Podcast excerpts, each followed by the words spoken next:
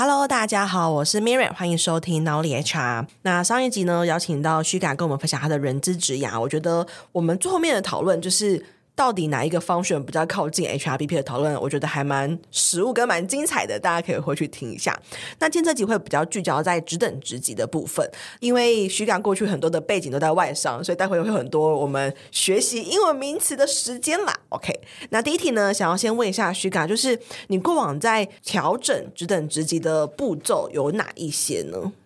我们会从就是。职位就是这个职务跟职位开始的去 review，就是去定义、去分析，嗯，这个是一定要做的事情，因为你要重新的去 revamp 你的就是这个职等职级的时候，第一，你就要先盘点你现在所有的工作跟职务，它的内容、他们的职责那一些到底是什么。那做了这些盘点之后呢，其实呢，我们就会把人带入，就是把人带入到那，把他们做那个就是 benchmark。或者是 mapping，或者是所谓的 slotting，会因为就是每一个职务，还有就是你的国家，因为如果是在一个跨国企业的话，其实我们每一家公司的大小、规模跟营运其实不一样，在于我们的可能就是总部，我有一个框架之后，我们刚刚所说的职等、职能、职务定义之后，它会就是把它。布达到各个国家，然后让你们再去因你们每一个国家不一样的职务内容，然后再重新的再盘点跟做一次规划。其实，哦、然后再把人的 plugin，因为每一个国家你的运营模式不一样，你可能对那个职务它的职责所提的要求也不一样，所以在这个时间点呢，我们就会去做讨论。就是每一个国家，你可能每一个国家的 CMB，你会提出你们的问题点，你们想要解决的什么，我们再来去排除。对，然后做完这个之后，因为我们有新的可能就是定义，我们会按照可能就是也纳入市场上的那一些 survey 那些 data 做分析之后，再来重新的去规划我们的新的职等职级。的框架，然后再来就是我们的薪资架构也会都会有新的出来，那它就会影响到现在就是 existing 我们的员工，那我们就会需要跟可能就是 BP 们去做讨论，然后跟主管们去做讨论，它的 impact 是什么？这个就是变成第三，我们就是要去做沟通，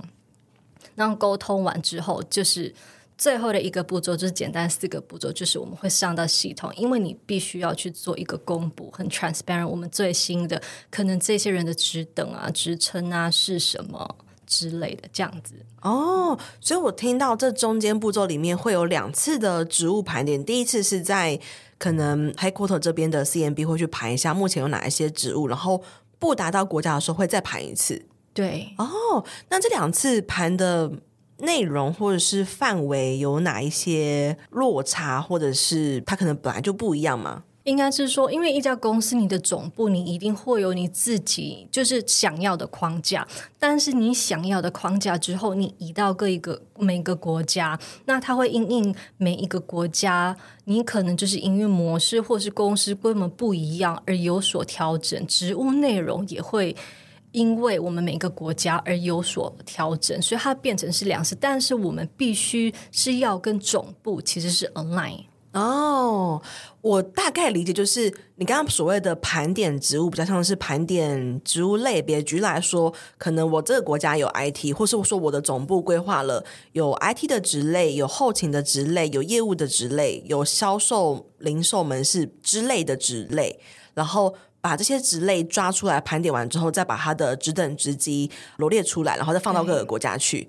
对，哦，然后可能 A 国家它可能哎多了一个，比如说物流的职类，随便讲的。然后可能 B 国家哎反而没有 IT 职类，没有销售职类，可能只有比如说别的职类，例如这样子。对，这个也是其中一个。那再来就是讲说，刚刚也有提到的运营模式跟规模，就比如是说，有一些国家我可能就是人力或者是规模比较大，那我可能需要的，好像高阶主管，他可能有分一到两层之类，然后跟一般员工。但是有一些可能就是规模比较小的，其实我不需要到就是 level 第呃三或第四的主管，嗯、我我可能只需要 first tier 的那个主管之类，所以它的规模这些定义都会因为每一个国家不同的需求而有所调整。然后，那我们要怎么样的去对应到我们的总部？它最终的那个框架，嗯、对，它会是以这样子的模式，慢慢的去做调整。那我的好奇是，假设说总部它可能开始规划的 level，假设有十五个好了，这也是台湾可能比较常见的数字，十五个之类的吧。嗯、那 B 国家它可能 total。全就是整个国家里面，它只能可能只有六十个员工，嗯，所以它不需要到十五个 level 嘛，它可能五个 level 就差不多了，对，所以这样子的话，他们是可以删减的吗？还是说他们会要怎么样去搭配呢？因为举例，如果我们讲比较台湾的用语的话，总部这边的十五个 level，可能从一般的 junior 到比如说小组长啦、科长啦这样子比较台湾的一个职称，嗯，但是在 B 国家，他只有六十个员工，他可能也没有组长，他就直接是课长。那他的 level 里面会直直直接把组长消失掉，还是课长会降低变成组长的那个阶级？那个画面就是。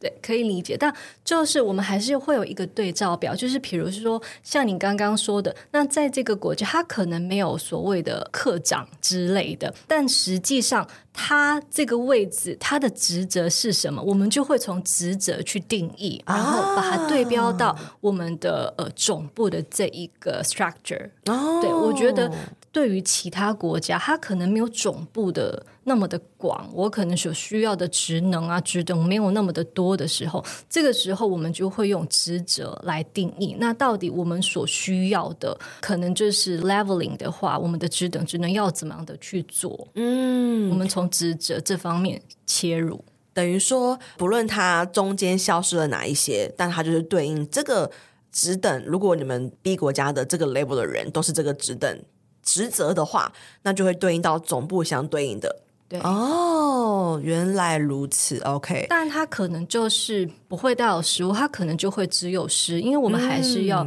因每一个国家的需求而做不一样的规划。嗯，那刚好提到说最后一个步骤是你们会上到系统，所以我的好奇是，这也是今天那个就是某一个人资社群有人发问的。他的问题刚好是说 salary table，对，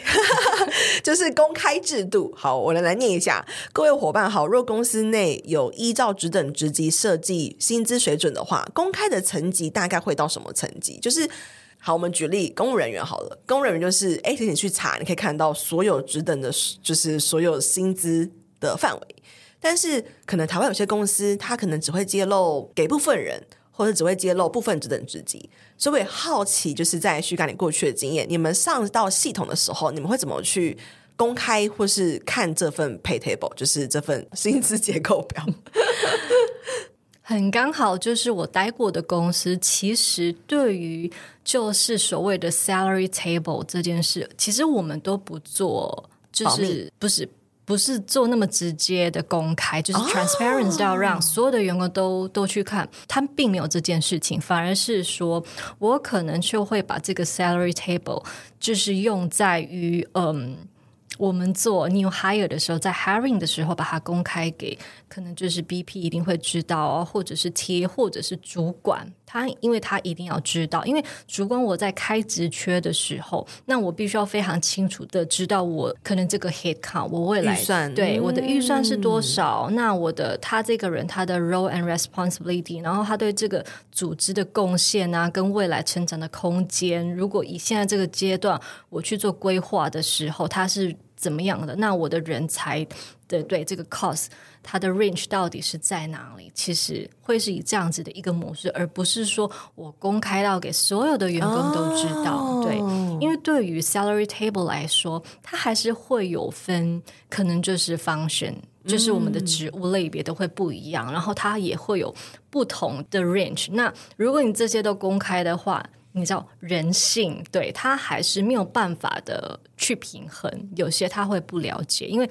其实每一个职务对公司的可能贡献都不一样。那市场上所有的资讯也会因为你对公司、对这个产业或是市场的贡献度程度不一样，然后你的 range 可能就会有很大的落差。理解理解，嗯，像我过往在金融业，可能并没有按照职务类别去做分，比如说他不会去分你是 sales 或者是后勤单位，所以我可以看到每一个职等职级的，嗯，那我就会有一个比较心态说，哎，可能这个比我来早五年的人，哎，他可能是多一个职等。因为其实你很明显那个 title 你就会是高等或是中等之类的吧，嗯、对，所以那个比较心态其实会是出现的，就他的工作量跟你的工作量你的贡献其实会出现，但我觉得这是缺点，但优点就是我会知道说哦，原来我的职涯发展大概就是长那样子，我做到那个程度大概就可以领这样的钱，我觉得它是一个帮助的地方。嗯，那另外一个是我过去的实务经验是。呃，确实，我们在比如说给 TA 看、给 BU 去规划人力预算的时候，会有一个针对这个职类的比较明确的，就是薪资结构。可是我们布达的时候，不会去布达它的职类，只会不达就是这个范围。比如说，我们 Level One 到 Level 十五，然后我们有可能有三个职类。就分成，比如说研发职、业务职跟其他，这是我习惯的分类方式。那我们就不会按照职类去分，只会跟他说，比如说 Level One，他就会可能会有三万到五万。因为你 Level One 的后勤跟你 Level One 的研发，它可能就是三万跟五万的区别。对，对，所以这是我自己过去的操作一个方式，嗯、也跟大家做分享。刚好就是社群有人问到这一题，所以就 顺便拿出来跟 Suga 做讨论。嗯、OK，刚谈完步骤之外，也好奇就是你过往在这么多家公司，就是有坚守过这么多个职等职级的专案，你遇到哪些挑战？那是如何解决的呢？我觉得就是。公司的主管可能对于他们的这些职务跟职位的定义不太清楚，所以而导致到我们在做沟通的时候有难度。就比如说，你在一个 manufacturing 的话，他可能会认为是说他的可能 level 三，然后跟 marketing 定义的 level 三的那个职等职级其实是不一样的，嗯、所以这个就会造成是说，当我们在规划的时候，我们在出我们的架构的时候，然后跟把我们的人 plug 入到这一个职等职级的时候，他就会跟老板这个主管他既定的印象有落差。所以我自己觉得，就是建议，就是说，在每一个公司，我们应该要非常的让主管们，就是对于职等职级，然后我们公司的架构，他们的每一个工作的。R and RO and responsibility 是怎么的定义？还有我们的对于这个职务它的 criteria 是什么？我觉得，因为我们没有明确的去 educate，就是可能去跟这个这些主管们说。沟通说明沟通，所以反而导致在我们可能就是 HR 在做 benchmark，在做对标的时候，或者是在重新的去 review 之等去 revamp 我们的 grading 的时候，它会发生了，就是一些可能就是未来我可能就是这个员工，我跟目前的。可能不管是工作还是他的职等都对不上，然后可是主管又为了要留住这个人，嗯、然后而有发生了一些可能就是 conflict。这好长好好实务，就是可能因为人不够，或是因为不想让他走，所以就让他晋升了，他根本还没有到这个职等该要有的要求。嗯、对我也有就是发生过，就是说我我要留住他，那我就先把他。放在这个位置，然后就是再来去训练它，然后去把它调整到它之后该有的这个，也有不一样的模式。其实我觉得，就是人知，这是规则，我们定个规则，当然是要来遵守。但有些时候，我觉得人是活的，如果真的是有遇到 exceptional case 的话，还是。我觉得可以要有一些空间来做调整。嗯，理解。那我有个好奇是，刚我提到一个案例，像是行销定义的 Level 三跟制造之类的 Level 三，嗯，他们的定义会不一样。我的好奇，这个原因是来自于它的管理的幅度吗？举例，可能因为产线的人比较多，所以产线可能开始 Level 二，他就需要带六个作业员。随便举例，所以 Level 三他可能就需要带三十六个作业员之类的，是因为他们的这样子的管理幅度或者是人数上的落差，导致他对于 Level 的要求不一样吗？对，还有就是像我们刚刚说，我们的还有贡献度，其实它有非常多的因素，而导致我们可能对于每一个那个就是职务。他对每一个就是这些认知是不一样的，所以我觉得最重要的就是我们在开始在做规划这个架构的时候，每一个主管、每个部门都对我们的这个架构有一个非常明确的一个概念。嗯，所以在之后我们在做我们的职等职能的时候，他们才会知道是说，那我要怎么样去把人。放入这一个可能就是枝等，因为我们通常在对的时候，其实我们应该要对的是植物，是这个植物，而不是这个人。嗯，嗯，这边超重要的就是每一次我在做顾案的时候，我也我会跟我的客户说，我们要把名字拿掉。就是把那个人 拿掉，也就是我们讨论这个职缺，讨论公司要哪一些职等职级，哪些 level，你要你这个部门到底需不需要这么多 senior 的人，或者说你公司整个架构到底你每个 level 要有多少人，那个梯队的时候，嗯，我们都需要把人名拿掉，否则你就陷入说啊，他就还没有到这个程度啊，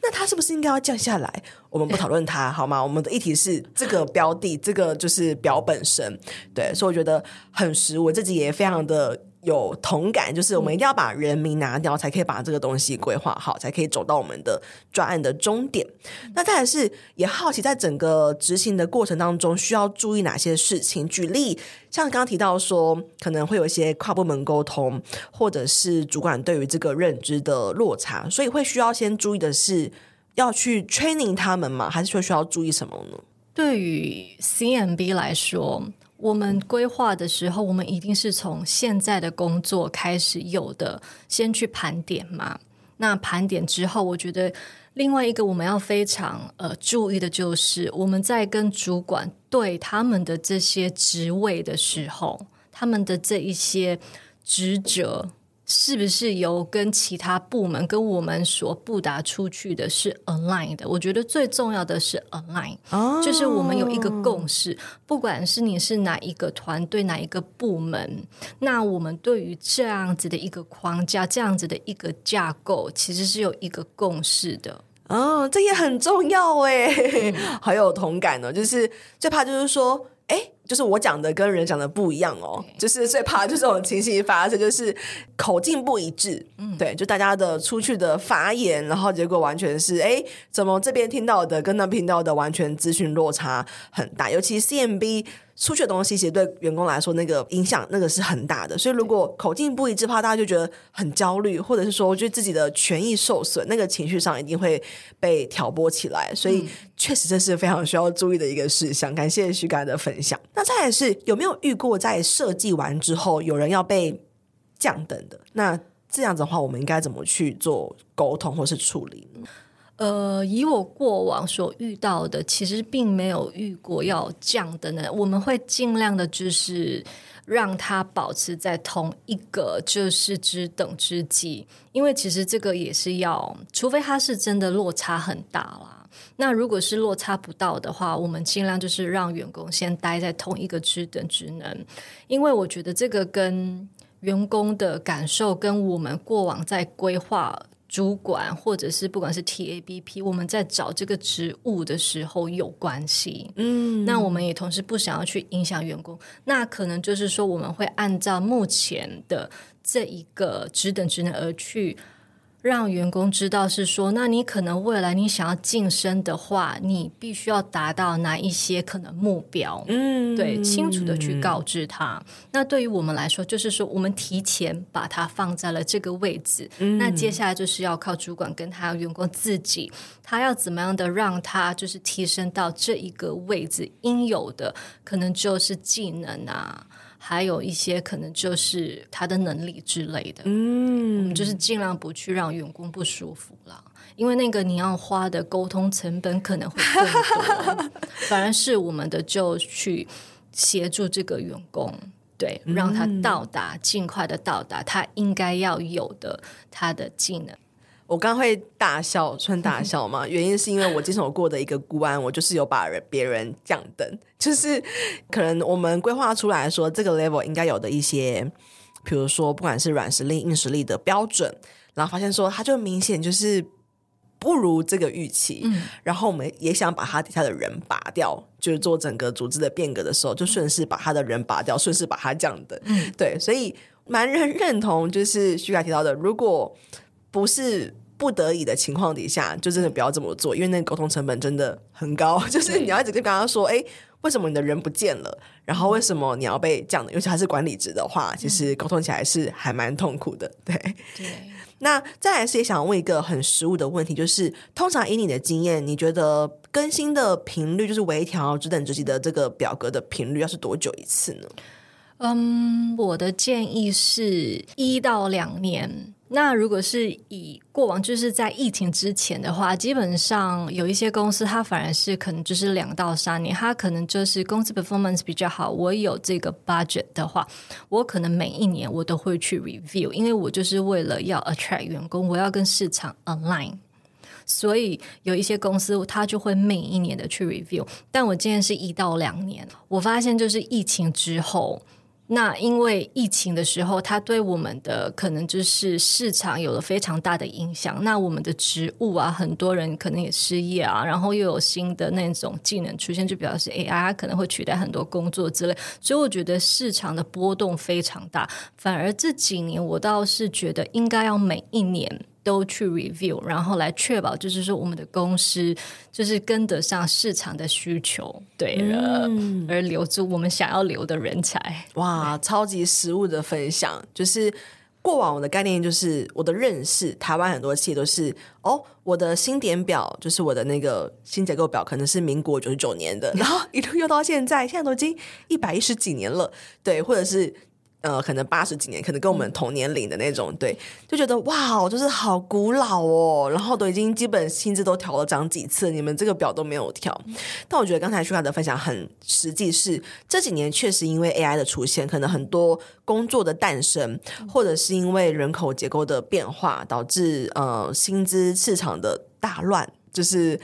膨胀。之类的，对，所以调整的频率其实会是比以往来的更频繁，否则没办法跟上整个市场或者是整个商业的需求。那另外提醒就是，如果组织的人数变多的话，从可能五十个人变成一百五十个人，嗯，那这时候当然也很势必需要去调整你的就是职等职级跟你的薪资结构表的部分。对，好，那最后一题呢，想要问一下徐嘎，就是对于正在考虑导入职等职级的人资或者是企业主啊、管理者、经营者啊，可以给他们一个建议吗？就是在要导入职等职级的这一个系统的时候，我觉得对于我来说，我的建议就是，我们真的就是要很 transparent 的把这件事情，就是把它 educate，把把它跟主管们都说明，就是非让他们非常的对于我们的职等职级非常的清晰。因为如果一旦不清晰的话，它会造成接下来我们在可能在开职缺跟把人放在是不是对的位置上，会造成了一些可能这些错误的的植入脂肪这样子。嗯、对，我觉得这个就是大家都有一样的 knowledge。是非常重要的。嗯，认同。等于这个框架，它是对于整个人才的布局，或是未来要做梯队，或是人才的晋升、挖角、轮调，是一个很重要的依据。所以大家对于这个这把尺。要有一个很明确的共识。如果我对这把尺没有明确的共识的话，会变成哎，整个公司没有统一的标准，整个公司的人才的程度啦，或者说对标是没有很精准的一个状况。对，会有很大的落差，嗯、然后而后续造成了可能就是我们的内部其实不平衡。对，更更别说外部了，这样子的话，嗯、对，哇，我觉得今天这集的分享非常棒，就是可以变成教科书的一集嘛。感谢徐刚刚分享了很多他过往在这么多家公司就是执行职等职级的这个经验。OK，那上一集呢，我们是聊聊他的职涯。如果你对于徐卡的职涯很好奇的话，也欢迎去收听哦。下一见，拜拜。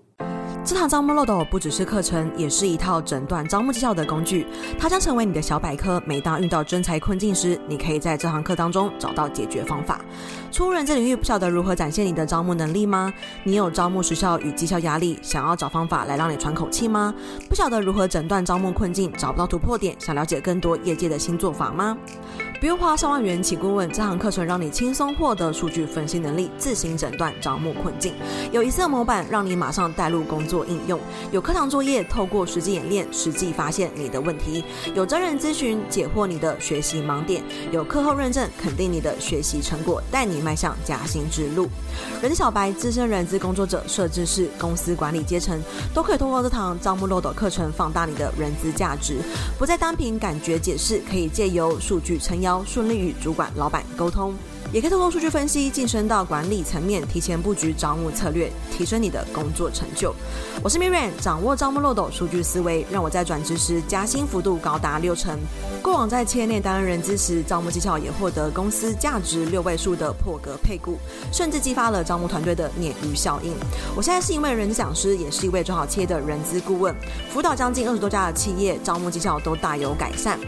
主动应征履量增加了百分之四十，到谈率高于百分之八十五，报道率甚至突破百分之九十五。我在二零二一年开设了第一堂招募漏斗的课程，至今已经累积了一千名的学员，课程获得将近四点八颗星的好评，众多学员因为招募漏斗成功加薪。经过两年的时间淬炼，收集了学员的学习问题与反馈。二零二三年，我大幅更新了招募漏斗课程，将内容全面升级。如果你是人资工作者，想要突破真才困境，大声的证明自己，或是想要提升工作能力，往 HRBP 迈进，那你千万不能错过这堂课程。